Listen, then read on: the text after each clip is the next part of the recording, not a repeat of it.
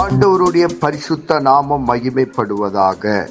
Panchkula Bethel IPA சபையின் சார்பாக உங்களை வாழ்த்துகிறோம்.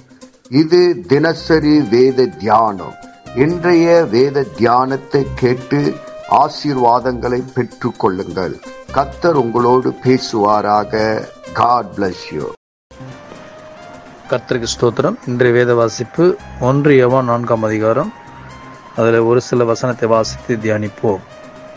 பிரியமானவர்களே, உலகத்தில் அநேகம் கள்ளத்திற்கு தோன்றியிருப்பதனால் நீங்கள் எல்லா ஆவிகளையும் நம்பாமல் அந்த ஆவிகள் தேவனால் உண்டானவைகளோ என்று சோதித்தறியுங்கள். ஆண்டவர் நம்மளை பார்த்து சொல்கிறது, இந்த உலகத்தில் அநேக அந்தி கிறிஸ்துகள் கள்ளத்திற்குகள் தோன்றியிருக்கிறதுனால் நீங்கள் சோதித்தறிந்து நடக்க வேண்டும் என்று சொல்லுகிறார். நாம் ஒவ்வொரு நாளும் சோதித்தறிந்து நாம் நடக்க வேண்டும். தேவ ஆவியை நீங்கள் எதனால் அறியலாம் என்றால், மாம்சத்தில் வந்த இயேசு கிறிஸ்துவை அறிக்கை பண்ணுகிற எந்த ஆவியும் தேவனால் உண்டாயிருக்கிறது. இயேசு கிறிஸ்துவை யார் உண்மையாக இரட்சகரை ஏற்றுக்கொண்டார்களோ அவர்கள் இப்பொழுது தேவனுடைய பிள்ளைகளாய் இருக்கிறார்கள். அவருடைய ஆவி உடையவர்களாய் இருக்கிறோம். மாம்சத்தில் வந்த இயேசு கிறிஸ்துவை அறிக்கை பண்ணாத எந்த ஆவியும் தேவனால் உண்டானதல்ல. வரும் என்று நீங்கள் கேள்விப்பட்ட அந்தி கிறிஸ்துவனுடைய ஆவி அதுவே. அது இப்பொழுது உலகத்தில் இருக்கிறது. எங்கே இருக்கிறது தான்? உலகத்தில் அந்தி கிறிஸ்து ஆங்காங்கே இருக்கிறாங்க. இருந்தாலும் நாம் மிகுந்த ஜாக்கிரதையாக எச்சரிக்கையாக இருக்க வேண்டும். நாலவசனம், பிள்ளைகளை நீங்கள் தேவனால் உண்டாயிருந்து அவர்களை ஜெயித்தீர்கள், ஏனெனில் உலகத்தில் இருக்கிறவங்க உங்களில் இருக்கிறவர் பெரியவர்.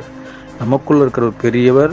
நீங்கள் ஜெயித்தீர்கள், ஆனால் நாம் சோதித்தறிய வேண்டுமா? அஞ்சாவசனம் சொல்வது, அவர்கள் உலகத்துக்குரியவர்கள் ஆகையால் உலகத்துக்குரியவைகளை பேசுகிறார்கள், உலகமும் அவர்களுக்கு செவி கொடுக்கும். நாம் உலக உலக உலக காரியங்களை பற்றிய உலகத்துக்கான காரியங்களே நாம் என்ன பண்ணக்கூடாது? செவி கொடுக்காமல் கர்த்தருடைய வார்த்தைக்கும் கர்த்தருடைய வசனத்துக்கும் ஜபத்திற்கும் நாம் செவி கொடுக்க வேண்டும். இதில் இன்னும் தொடர்ந்து வாசிக்கும் போது ஒவ்வொரு வசனமும் அன்பை குறித்து பேசுகிறார். கடைசியாக சொல்கிறார், இந்த இருபது வசனத்தை சொல்கிறாரு, தேவனிடத்தில் அன்பு கூறுகிறேன் என்று ஒருவன் சொல்லியும் தன் சகோதரனை பகைத்தால் அவன் பொய்யன். தான் கண்ட சகோதரனிடத்தில் அன்பு கூறாமல் இருக்கிறவன் தான் காணாத தேவனிடத்தில் எப்படி அன்பு கூறுவான்? அப்போ இவ எல்லாம் இருந்தும் தான் சகோதரனிடத்தில் அன்பு கூறானிடத்தை அவன் பொய்யன்னு சொல்கிறாரு. அது நமக்குள்ளே இருக்கக்கூடாது. தொடர்ந்து நாம் ஒருவர் ஒருவர் அன்பு செலுத்துகிறவராக இருக்க வேண்டும். அன்புக்குரிய காரியங்கள் இன்னும் அதிகமாக நாம் கற்றுக்கொள்ள வேண்டும். தேவன் அன்பாக இருந்தார், நாமும் ஒவ்வொருவரும் அன்பாக இருப்போம். தொடர்ந்து இந்த வசனத்தை வாசித்து தியானிப்போம். கர்த்தர் நம்மளுடைய ஆசீர்வதிப்பாராக. ஆமென். நாம் ஜெபிப்போம். பரலோகத்தின் தகப்பனே, இந்த ஆசீர்வதிக்கப்பட்ட காலை வேளைக்காக உமக்கு நன்றி சொல்லுகிறோம். இந்த வேத வசனத்தின் மூலமா எங்களோடு கூட பேசினதற்காக நன்றி. இந்த வேத வசனம் எங்கள் வாழ்விலே கிரியை செய்வதாக, உம்முடைய நாம மகிமைப்படுவதாக. இயேசு கிறிஸ்துவின் நாமத்தில் ஜெபிக்கிறோம் எங்கள் ஜீவனுள்ள நல்ல பிதாவே. ஆமீன்.